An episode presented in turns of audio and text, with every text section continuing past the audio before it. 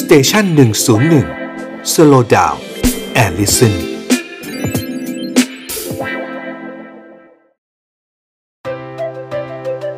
มื้อสุดท้ายของคนดังกับหมอต้นนายแพทย์กฤษดาซื่อรามพุทธสำหรับมื้อสุดท้ายของคนดังหรือ last meal วันนี้นะครับทั้งนี้เราจะพูดถึงอาหารมื้อสุดท้ายของรัสปูตินนะครับหลายท่านรู้จักรัสปูตินดี ไม่ว่าจะจากเพลงหรือว่าจาก เรื่องของประวัติศาสตร์รัสเซียนะครับใครไปเรียนรัสเซีย หรือว่าใครเรียนประวัติศาสตร์ ที่เกี่ยวกับเรื่องของการปฏิวัติรัสเซียก็ยากที่จะข้ามชื่อของพระ หรือบางคนก็เรียกว่าเป็นพระนอกรีตนะฮะเกรกอรีเยฟิโมวิชรัสปูตินไม่ได้นะฮะก็จะต้องแบบได้ยินชื่อของ ท่านผู้นี้นะครับทำไมวันนี้ถึงเอาเรื่องของรัสปูตินมาเล่า เพราะว่ามื้อสุดท้ายของรัสปูตินนั้นเนี่ยเป็นมื้อสุดท้ายที่ดังไปทั่วโลกนะครับเพราะได้ถูกบันทึกเอาไว้ในบันทึกของต้องเรียกว่าเป็นผู้สังหารเองนะครับ นั่นก็คือเจ้าชายเฟลิกซ์ยูซุปอฟนะครับเจ้าชายเฟลิกซ์ยูซุปอฟหรือเจ้าชายยูซุปอฟเนี่ยเป็นพระญาติสนิทของพระเจ้าซาร์นิโคลัสที่ 2 แห่งรัสเซียนะครับแล้วก็ซารีนาอเล็กซานดราเฟเฟโดรอฟนานะครับซึ่งจริงๆแล้วเนี่ยครับก็ต้องเท้าความสักนิดหนึ่งว่าทำไมรัสปูตินต้องถูกฆ่า ว่ารัสปูตินเนี่ยมีอิทธิพลในราชสำนักมาก ก็ต้องเห็นใจนะครับต้องเห็นใจราชวงศ์โรมานอฟในช่วงนั้น เพราะว่าอย่าลืมว่าตอนนั้นเนี่ยราชวงศ์โรมานอฟเนี่ยครับมีราชทายาทอยู่พระองค์เดียวก็คืออเล็กเซย์ซึ่งท่านก็ป่วยกระสอบกระแสะเป็นโรคเลือดไหลไม่หยุดนะครับวันดีคืนร้ายพระชงหรือว่าเข่าก็บวม คนที่เป็นโรคฮีโมฟิเลียเนี่ย คือในฐานะแพทย์เนี่ยครับก็บอกได้เลยว่าทรมานก็เมื่อไหร่เลือดออก มันไม่ได้แค่เลือดไหลไม่หยุดนะมันปวดด้วย ถ้าเป็นตามข้อตามจอยต่างๆ แต่ทีนี้คนที่มารักษาได้เนี่ยครับไม่ใช่แพทย์หลวง ไม่ใช่แพทย์สมัยใหม่ ไม่ใช่แพทย์ประจำพระองค์ แต่เป็นพระประจำพระองค์นั่นก็คือรัสปูติน นะครับที่เข้ามารักษาไซวิชหรือว่าองค์รัชทายาทได้หาย ทีนี้เนี่ยหลังจากนั้นก็ไม่กล้าแปลกอะไรที่รัสปูตินจะเข้ามายุ่มย่ามนะครับ จนถึงมีข่าวว่าเข้ามาเกี่ยวกับเรื่องของกวนการเมืองนะครับ หรือเข้ามารบกวนการตัดสินใจพระเจ้าซาร์ด้วยซ้ำนะฮะซึ่งตอนนั้นเนี่ยในวันที่รัสปูตินเสียชีวิต นะครับในลมหายใจสุดท้ายขณะที่กำลังอิ่มอยู่แบบอย่างเต็มที่เนี่ยครับตอนนั้นก็เป็นช่วงที่พระเจ้าซาร์นิโคลัสก็ไม่ได้ประทับอยู่ในต้องเรียกว่าไม่ได้ประทับอยู่ที่วังหลวงนะครับท่านเสด็จออกไปรบในสงครามโลกครั้งที่ 1 ตอนนั้นเนี่ยในสงครามโลกครั้งที่ 1 หรือว่า The Great War เนี่ยครับสมเด็จพระเจ้าซาร์เนี่ยท่านก็บัญชาการรบอยู่ที่แนวหน้า เพราะฉะนั้นเนี่ยก็เหมือนกับว่าแผ่นดินเนี่ยครับอยู่ในช่วงที่เป็นสุญญากาศ vacuum ก็ทำให้คนที่เกลียดชังรัสปูตินเนี่ยครับวางแผนกันถือว่าเป็นโอกาสอันดีที่จะสังหารรัสปูตินนะครับซึ่งเจ้าชายเฟลิกซ์ยูซูฟอฟเนี่ยครับก็เป็นหัวหอกนะครับทรงเป็นคนเชิญนะฮะพระรูปนี้มาพระรัสปูตินคุณพ่อรัสปูตินนี้มาที่วังของท่านซึ่งวังของท่านเนี่ยสวยมากนะครับอยู่ริมฝั่งแม่น้ำเนวาในเมืองเปโตรกราดหรือว่าที่ภาษาอังกฤษเราก็เรียกว่าเป็นเซนต์ปีเตอร์สเบิร์กนะครับ จริง ๆ แล้วเนี่ยครับใครที่ได้ไปเที่ยวเซนต์ปีเตอร์สเบิร์กก็จะได้เห็นสถานที่เกิดเหตุนี้ด้วยนะครับ เพราะว่าพอรัสปูตินไปถึงที่วังเนี่ยนะครับ เจ้าชายกับพระสหายนี่ก็เชิญรัสปูตินลงไปนะฮะ ที่ตรงชั้นล่างเขาเรียก cellar หรือว่าชั้นใต้ดินวังซึ่งก็แต่งอย่างหรูหรานะครับ เปิดเพลง Yankee Doodle เพื่อให้รู้สึกว่าเป็นช่วงที่กำลังปาร์ตี้ ซึ่งรัสปูตินเนี่ยเป็นคนที่ชอบดื่ม ชอบกิน ชอบสังสรรค์พูดง่ายๆเป็นสายปาร์ตี้ ทีนี้เนี่ยครับในอาหารมื้อสุดท้ายที่น่าสนใจก็คือว่า มื้อที่มีการบันทึกไว้โดยเจ้าชายเฟลิกซ์ใน autobiography หรือว่าอัตชีวประวัติส่วนพระองค์เนี่ยครับประกอบไปด้วยทั้งของคาวของหวานนะครับแต่ส่วนใหญ่จะเป็นของหวานคนก็เลยเชื่อกันว่ารัสปูตินเนี่ยน่าจะ sweet tooth หน่อย ก็คือชอบหวานหน่อย ก็ได้แก่นะครับอาหารในเมนูก็มีเค้กที่เป็นฮันนี่เค้กนะครับหรือว่าเป็นเค้กน้ำผึ้งนะฮะแล้วก็มีไวน์แบบที่รัสปูตินชอบก็คือมาดิราไวน์มาดิราไวน์นี่เป็นไวน์เก่าแก่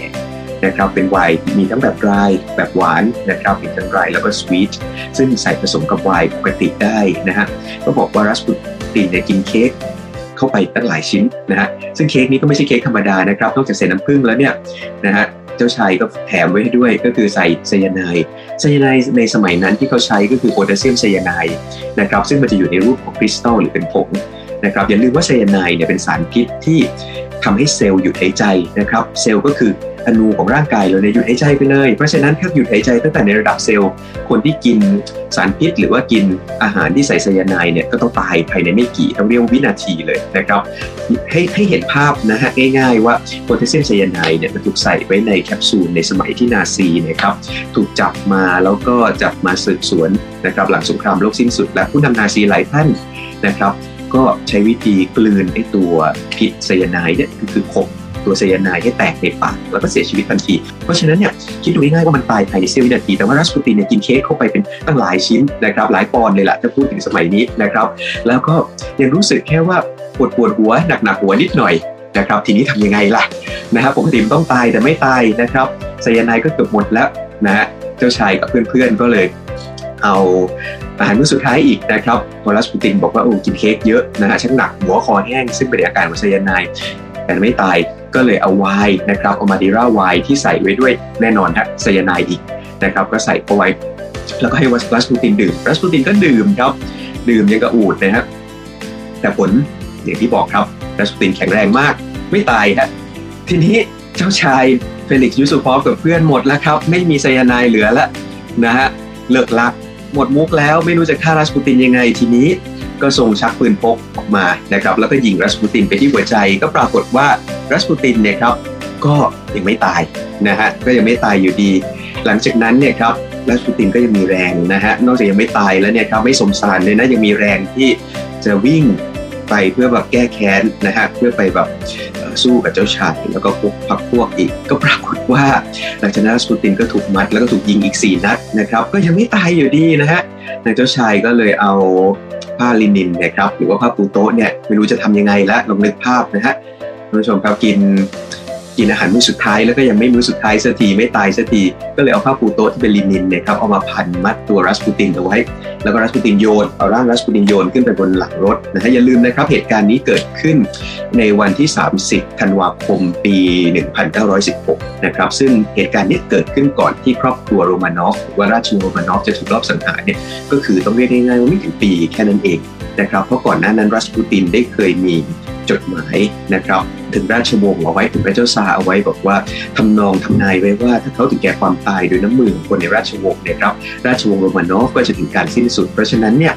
นะฮะเหตุการณ์นี้เนี่ยครับเกิดในช่วงปลายธันวาก่อนที่จะขึ้นปีใหม่นะตอนนั้นน้ำในแม่น้ำเนวาในกรุงเซนต์ปีเตอร์สเบิร์กเนี่ยก็แข็งแข็งเป็นต้องเรียกว่าเป็นน้ำแข็งเลยครับ แต่ก็มีบางส่วนนะครับที่ยังสามารถที่จะ ต้องเรียกตกปลาหรืออะไรพวกนี้ได้ พวกเจ้าชายเนี่ยก็เอาศพรัสปูตินขึ้นรถไปใช่ไหมฮะศพที่ห่อด้วยผ้า หลังจากนั้นก็ขับไปที่สะพานนะครับ แล้วก็เปิดหลังรถนะครับ เอารัสปูตินนะฮะค่อยๆช่วยกันลำเลียงร่างรัสปูตินที่อยู่ในห่อผ้าลินินออกมา แล้วก็โยนตุ้มลงไปในแม่น้ำเนวาที่หนาวจนเกือบจะเป็นจุดเยือกแข็งนะครับ ก็เป็นอันสิ้นสุดอวสานของพระ เรีกรัสปูติน แต่จริงๆ แล้วมันยังไม่จบนะครับ เพราะว่าหลังจากมื้อสุดท้ายนั้นเนี่ยออพอศพเด็กครับตกลงไปในแม่น้ำเนวาแล้วเนี่ยฮะหลังจากนั้นเนี่ยเจ้าหน้าที่บ้านเมืองก็ได้ไปกู้ศพขึ้นมาในเช้าวันรุ่งขึ้น ก็ปรากฏว่าร่างของรัสปูตินที่ตายนั้นเนี่ยพบว่าจริง ๆ แล้วเนี่ยครับเขาไม่ได้จมน้ำตายนะฮะเขาต้องเรียกว่ายังไงดีเเขาไม่ได้ตายก่อนจมน้ำดีกว่านะฮะเขาไม่ได้ตายก่อนจมน้ำเพราะในการที่เราจะดูศพเนี่ยครับในฐานะที่เป็นหมอเนี่ย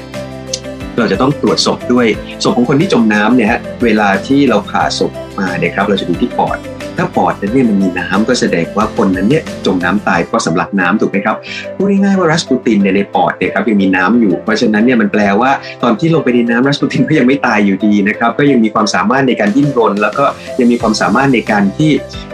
กระเสือกกระสนด้วยลมหายใจเฮือกสุดท้ายนะครับจากอาหารมื้อสุดท้ายนะฮะก่อนจะตายนะครับ เพราะฉะนั้นเนี่ย เรื่องอาหารมื้อสุดท้ายของรัสปูตินจะเป็นเรื่องที่กล่าวขวัญเล่าลือกันไปทั่วโลกเลยครับ เพราะว่ามันเป็นเรื่องที่ผูกผูกกับเรื่องของราชวงศ์โรมานอฟ แล้วก็เรื่องของประวัติศาสตร์รัสเซีย รวมไปจนถึงเรื่องของรัสปูตินที่เป็นนักบวชที่เรียกว่าไม่น่าเชื่อในการที่จะรอดมาจากพิษไซยาไนด์ในอาหารมื้อสุดท้ายครับ